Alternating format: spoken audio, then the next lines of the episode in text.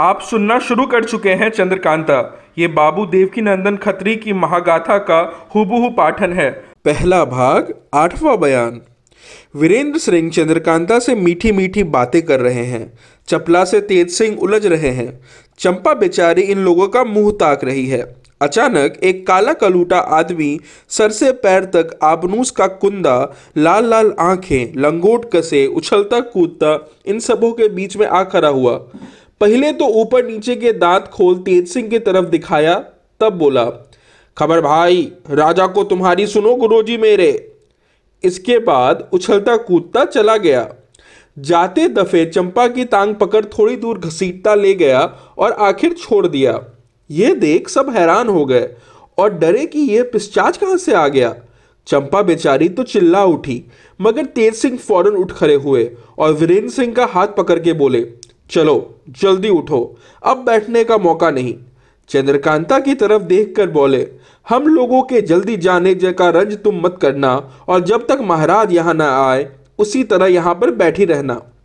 चंद्रकांता, इतनी जल्दी करने का सबब क्या है? और ये कौन है जिसकी बात मानकर भागना पड़ा? तेज सिंह, जल्दी से। अब बात करने का मौका नहीं रहा। यह कह वीरेंद्र सिंह को ज़बरदस्ती उठाया और साथ ले कमंद के ज़रिए बाग के बाहर हो गए। चंद्रकांता को वीरेंद्र सिंह का इस तरह चला जाना बहुत बुरा मालूम हुआ। आँखों में आँसू भर चपला से बोली, ये क्या तमाशा हो गया? कुछ समझ में नहीं आता। उस पिस्चाच को देखकर मैं कैसे डरी? मेरे कलेजे पे हाथ रखकर देखो, अभी तक धरधरा रहा है।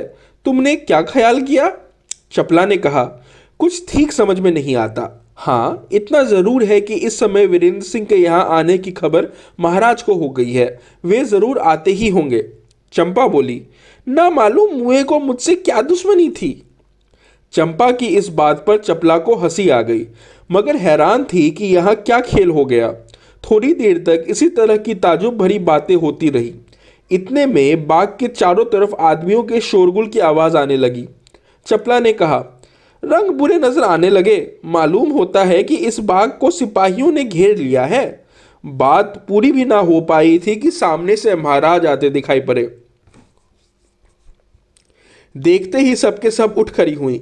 चंद्रकांता ने बढ़कर पिता के आगे सर झुकाया और कहा, इस समय आपका यकायक आने? इतना कहकर वो चुप हो गई। जयसिंह ने कहा, कुछ नहीं, तुम्हें देखने का जी चाह, इसी से चले आए। अब तुम भी महल में जाओ। यहाँ क्यों बैठी हो? ओस पड़ती है। तबीयत तुम्हारी खराब हो जाएगी। ये कह महल की तरफ़ रवाना हुए। चंद्रकांता, चपला और चंपा भी महाराज के पीछे महल में गई।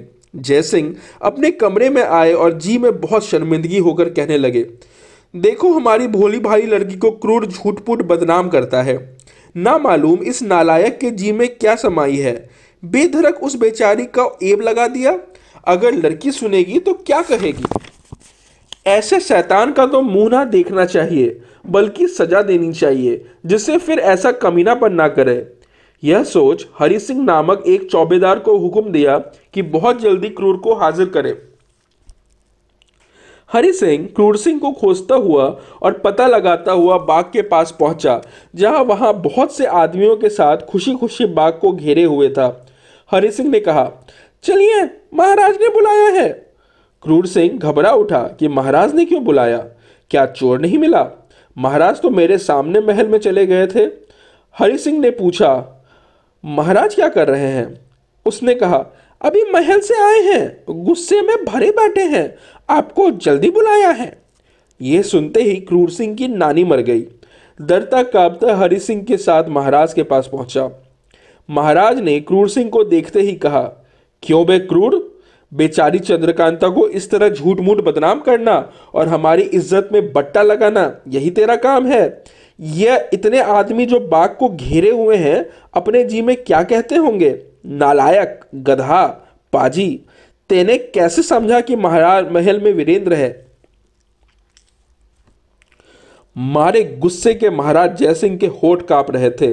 आँखें लाल हो रही थीं। ये कैफियत देखकर क्रूर सिंह की तो जान सूख गई। घबरा के बोला, मुझको तो ये खबर नाजिम ने पहुंचाई थी जो आजकल महल के पहरे पर मुकर्र है। ये सुनते ही महाराज ने हुक्म दिया, बुलाओ नाजिम को। थोड़ी देर में नाजिम भी हाजिर किया गया। गुस्से में भरे हुए महाराज के मुँह से साफ़ आवाज़ नहीं निकल रही थी। टूटे फूटे शब्दों में नाजिम से पूछा, क्यों बे, तैने कैसी खबर पहुंचाई? उस वक्त डर के मारे उसकी क्या हालत थी वही जानता होगा। जान से नाउमीदी हो चुका था। डरता हुआ बोला, मैंने तो अपनी आँखों से देखा था हुजूर, शायद किसी तरह भाग गया होगा। अब जयसिंह से गुस्सा बर्दाश्त ना हो सका। हुक्म दिया, पचास करोड़े कूर को और दो सौ कोड़े नाजिम को लगाए जाए। बस इतने ही पर छोड़े देता हूँ। आगे फिर कभी ऐसा होगा तो सिर उतार लिया जाएगा। क्रूर, तू वसीर होने लायक नहीं है।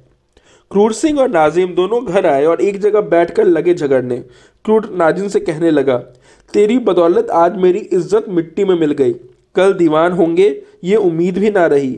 मार खाई, उसकी तकलीफ़ मैं ही जानता हूँ। ये सब तेरी ही बदौलत हुआ। नाजिम कहता है, मैं तुम्हारी बदौलत मारा गया, नहीं तो मुझको क्या काम था? जहन्नुम में जाए चंद्रकांता और वीरेंद्र, मुझे क्या परी थी जो जूते खाता? ये दोनों आपस में यूँ ही पहरों झगड़ते रहे। अंत में क्रूर सिंह ने कहा, हम तुम दोनों को लालत है, अगर इतनी सजा पाने पर भी वीरेंद्र को गिरफ़्तार ना किया। नाजिम ने कहा, इसमें तो कोई शक नहीं कि वीरेंद्र अब रोज महल में आया करेगा, क्योंकि इसी वास्ते वो अपना देरा सरहद पर ले आया है। मगर अब कोई काम करने का हौसला नहीं पड़ता कहीं फिर मैं देखूँ और खबर करने पर वो दोबारा निकल जाए तो अब की ज़रूर ही जान से मारा जाऊँगा। क्रूर सिंह ने कहा तब तो कोई ऐसी तरकीब करनी चाहिए जिससे जान भी बचे और वीरेंद्र सिंह को अपनी आँखों से महाराज जयसिंह महल में भी देख ले। बहुत देर सोचने के बाद नाजिम ने कहा, चुनारगढ़ के महाराज शिवदत्त के दरबार में एक पंडित जगन्नाथ नामी ज्योतिषी है, जो रमल भी बहुत अच्छा जानते हैं। उनके रमल फेंकने में इतनी तेज़ी है कि जब चाहो पूछ लो, फलाना आदमी इस समय कहाँ है, क्या कर रहा है और कैसा पकड़ा जाए। वो फ़ौरन बतला देता है। उनको अगर मिलाया जाए और वे यहाँ आकर कुछ दिन रहकर तुम्हारी मदद करे तो सब ठीक हो जाए। चुनारगढ़ यहाँ से बहुत दूर भी नहीं है। कुल तेईस कोस है। चलो, हम तुम चले और जिस तरह बन सके उन्हें ले आए। आखिर क्रूर सिंह बहुत कुछ जवाहरात लेकर अपने कमर में बाँध, दो तेज घोड़े मंगवा, नाजिम के साथ सवार हो, उसी समय चुनार की तरफ़ रवाना हो गया। और घर में सबसे कह गया कि अगर महाराज के यहाँ से कोई आवे तो कह देना कि बहुत बीमार है।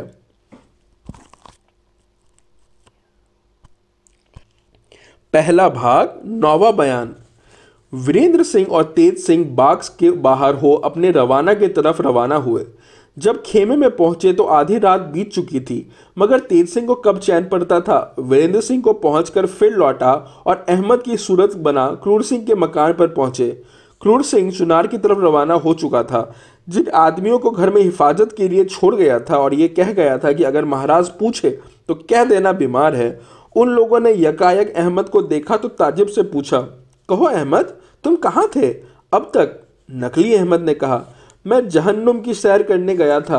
अब लौट कर आया हूँ। ये बताओ, क्रूर सिंह कहाँ है? सबों ने उसका पूरा हाल हाल सुनाया और कहा, अब चुनार गए हैं। तुम भी वहीं जाते तो अच्छा होता। अहमद ने कहा हाँ मैं भी जाता हूँ। अब घर ना जाऊँगा, सीधे चुनार ही पहुँचता हूँ। यह कर वहाँ से रवाना हो अपने खेमे में आए और वीरेंद्र सिंह से सब हाल कहा। बाकी रात आराम किया। सवेरे होते ही नहा धो कुछ भोजन कर सूरत बदल विजयगढ़ की तरफ़ रवाना हुए। नंगे सर हाथ पैर मुँह पर धूल डाले रोटते पीटते महाराज जयसिंह के दरबार में पहुँचे। उनकी हालत देखकर सब हैरान हो गए। महाराज के मुंशी से कहा, पूछो कौन है और क्या करता है? तेज सिंह ने कहा, हुजूर, मैं क्रूर सिंह का नौकर हूँ। मेरा नाम रामलाल है। महाराज से बागी होकर क्रूर सिंह चुनारगढ़ के राजा के पास चला गया है।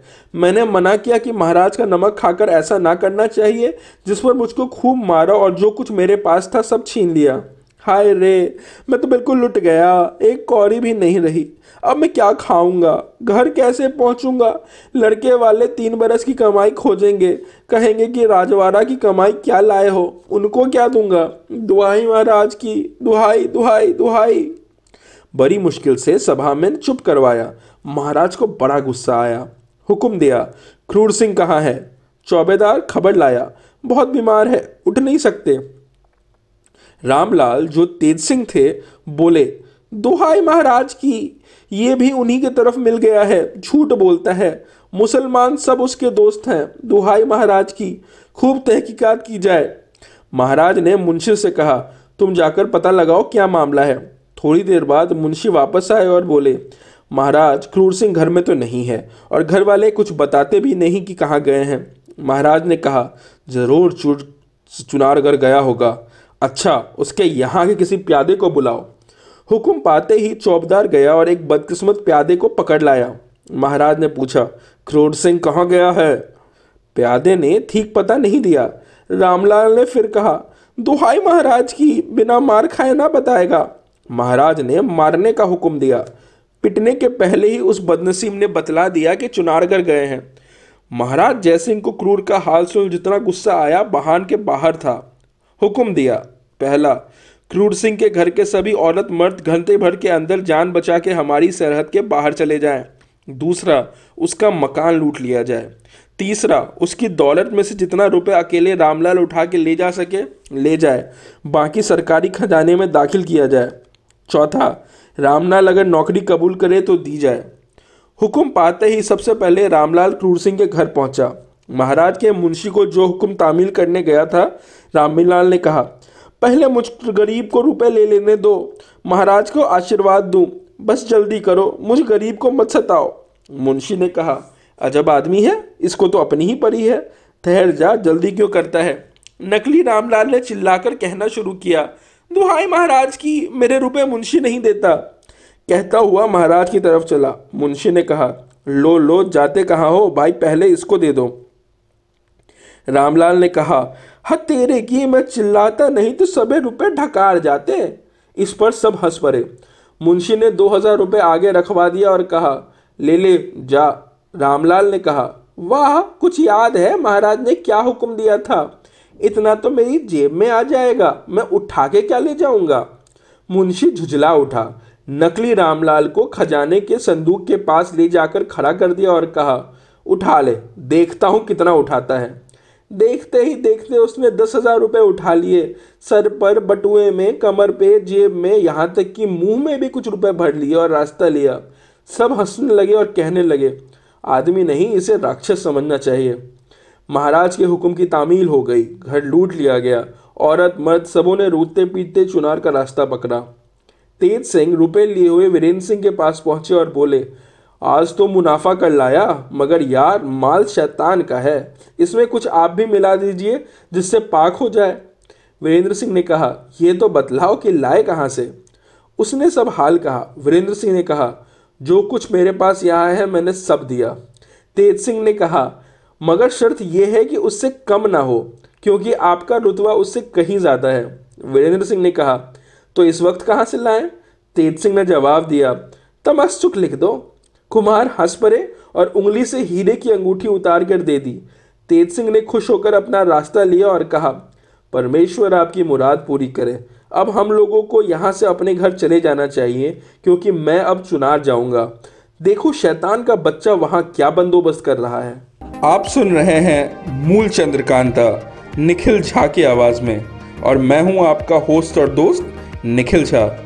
आगे क्या हुआ, ये जानने के लिए बने रहिए हमारे साथ। जल्द ही मिलते हैं कहानी की अगली कड़ी में।